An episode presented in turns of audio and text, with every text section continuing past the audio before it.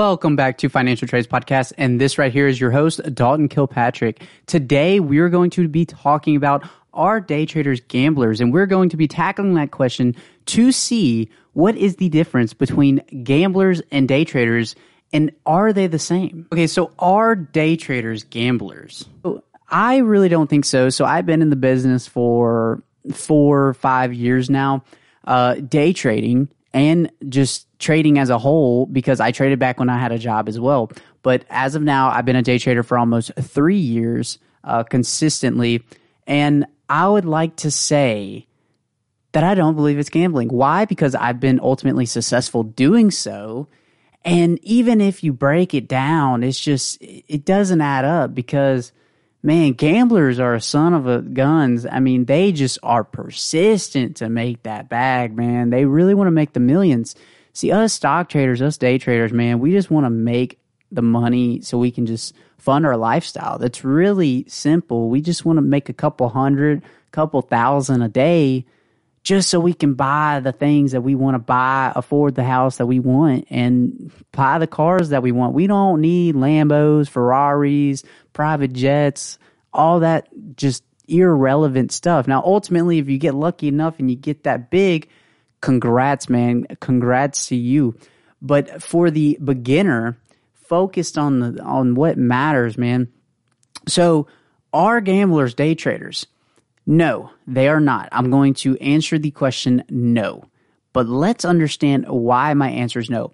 First off, gamblers can't control their position sizing. They they really can't. Now you might argue, oh, the slot machines you can cash out early or um I don't know, multiple other things, but it's it's still not the same because okay, so as a okay, for example, for a slot machine.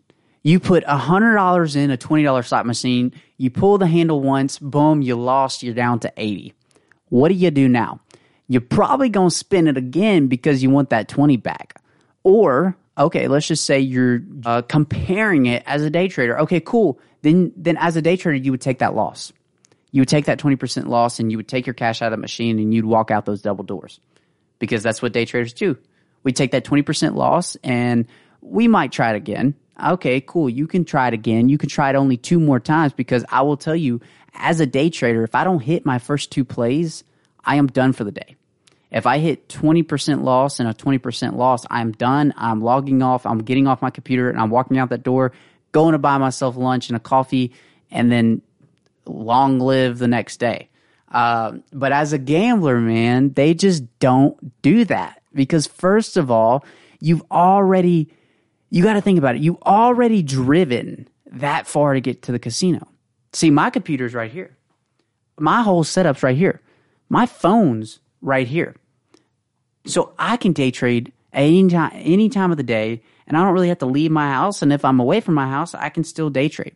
So it's always accessible to me. Therefore, it's it's a little more like, hey, it's okay, you'll be there tomorrow as a casino in the environment of gambling, I mean, not everyone wants, uh, like, my casino is about an hour away from me, but I also don't live in like a huge, I live in Memphis, Tennessee. So, my casino is an hour. I have to drive to Mississippi if I wanted to gamble. See, that I'm not going to do every single day because I don't feel like driving an hour just to lose a hundred thousands of dollars just for a, a night of fun, right? Um, here's another thing so not only is the casino not always accessible to you, which means when you are there, you want to get the full benefits of being there. And what are the full benefits of being at a casino? Making that money, right? So you're not going to take that 20% loss. You're going to keep spinning that wheel. I mean, that's just how it works. Why? Because why would you just go in there, spend 20 bucks, 20% loss and you'd walk out the doors? See, that's what us, uh, that's what us stock traders do. Wow. We, we, we make a trade. We lose 20 bucks and we cash out and we're like, okay, cool. We'll try it one more time. We'll try it one more time. If I do it again, I lose 20%, I'm done. I, I'm done. I, I, I lost two trades. Tomorrow's a new day. That just, me, that just means that I didn't understand how the market was trading and possibly my levels and my price targets were a little off. So therefore, I need to reevaluate, reevaluate the market and really understand what I'm doing. See, that's not the same with the casino. You lose, you're just like, man, whatever. Let's see what the next one's got for me, right? So, so that is a little bit how that's different and, and why people might be more obligated to spend more money at the casino solely because they have to drive there and they don't want to waste a trip, right? I mean, if you're going to go to the casino, you might as well spend it all and might as well see if you can make millions. I mean, that's my that's my view. If I'm going to drive 30, 40 minutes to a casino, I am I'm going to use it, man. I'm going to ding ding ding ding see if I can make some money. Uh, I walk out there with zero. I mean, when I go to the casino, I plan on losing it all. Sometimes I'll even be up, but I've already told myself I was going to lose it all. So I'll do a risky, I'll just do risky crap because it's already in my mind that I've already told myself I was going to lose it all. So like I was all like I'm I'm dedicated on losing it all because I've already agreed terms with myself that I was losing all of it when I walked through those double doors. So there's one. There is one of why gambling is not like day trading whatsoever. So here's another one. All right, managing positioning size. So let's just say I was going to trade Tesla, right? So if I were to trade Tesla with $10,000 and Tesla were to go the opposite way on which I'm predicting it to go, I would theoretically be able to sell it for a loss before having more of a major loss on that position. So with a $10,000 position, I will probably I will probably not even let it ride for 15. 15% would probably be the max on there. 20% at the most. So let's just say 20% stop loss, $10,000 position. Cha-ching, I'm out. I've just lost two grand. Totally fine because position sizing and percentage loss is is okay. That's that that's a good 10,000 only lost two. That's okay. Uh, casino, you can't manage that.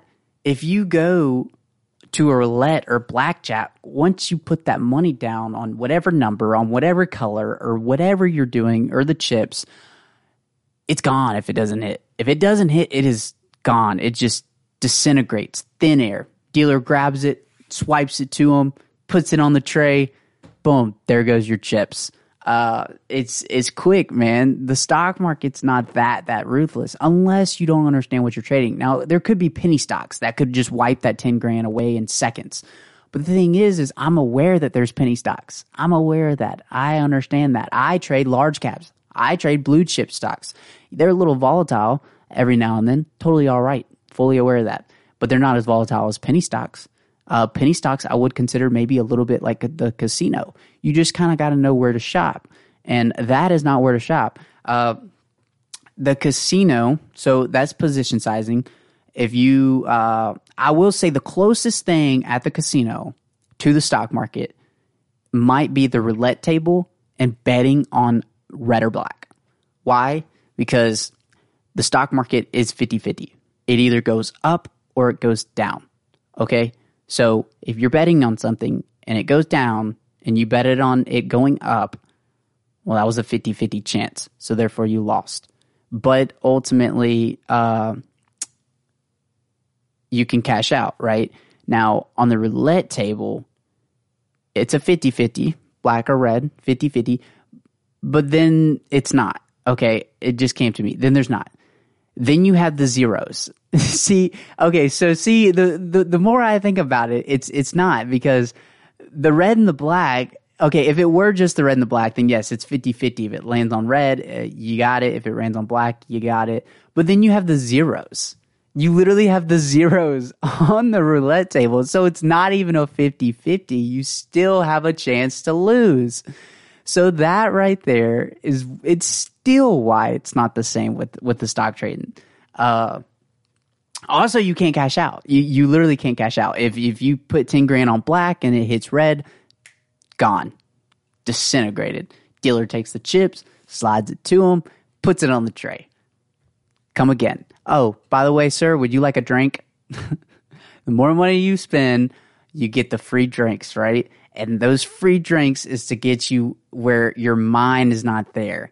Because when your mind's not there, you're just you're you're you're going for the money, man, and you're not really thinking about how much money's actually going, right? If you get what I'm saying, the money's going while you're going for the money, and you ultimately never get the money.